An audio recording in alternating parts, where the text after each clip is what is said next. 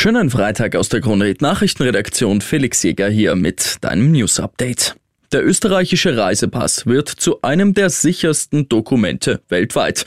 Das behauptet heute Innenminister Gerhard Kahner selbstbewusst. Ab 1. Dezember erstrahlt der Pass nicht nur in neuem Design, er soll auch absolut fälschungssicher sein. Alleine das Gesichtsbild sei künftig achtmal im Pass eingebracht. Mehrmals ist es mit freiem Auge zu erkennen. Einmal mittels Chip, einmal mittels UV-Lampe. Auch die Wasserzeichen sind neu. Dabei setzt man auf österreichische Motive wie beispielsweise den Großglockner. Karner sagt. Für die Bürgerin, für den Bürger ändert sich bei der Beantragung, bei den Kosten und auch bei der Zustellung nichts. Das Entscheidende ist, der Pass ist deutlich sicherer geworden, fälschungssicherer, identitätssicher und das war eines der wesentlichen Punkte, warum wir diesen Schritt auch getan haben. In der heimischen Politik geht unterdessen wieder quasi jeder auf jeden los. Nachdem die SPÖ und die FPÖ heute einen Untersuchungsausschuss zu den Milliardenzahlungen durch die Covid-19-Finanzierungsagentur ankündigen, kontert die ÖVP.